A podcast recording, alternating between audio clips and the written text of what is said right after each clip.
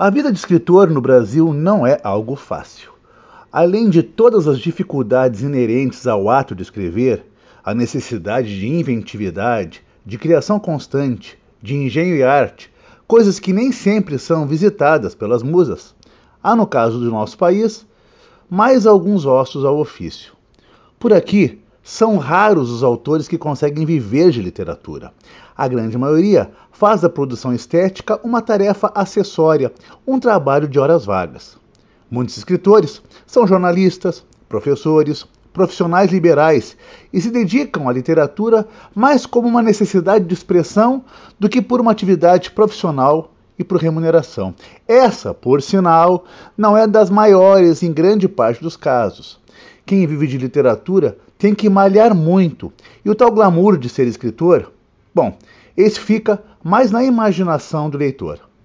Essa realidade de dificuldades está na obra de Ferréz e Lourenço Mutarelli, O Demônio de Frankfurt, nossa dica de hoje. Na narrativa, Fê e Lô, alter egos dos autores, estão na Feira do Livro de Frankfurt, o maior encontro mundial do setor editorial, tendo uma tradição de séculos de história.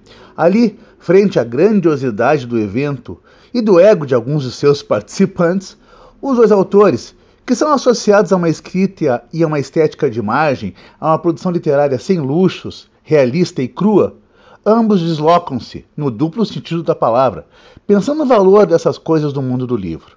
Ora um pouco intimidados, ora bastante curiosos. Dessa curiosidade, um boneco de plástico em uma máquina caça-níqueis ganha interesse dos amigos e vale então a chamada na contracapa do livro. O governo brasileiro mandou para a Alemanha 72 autores para representar o Brasil e fazer palestras na Feira Literária de Frankfurt.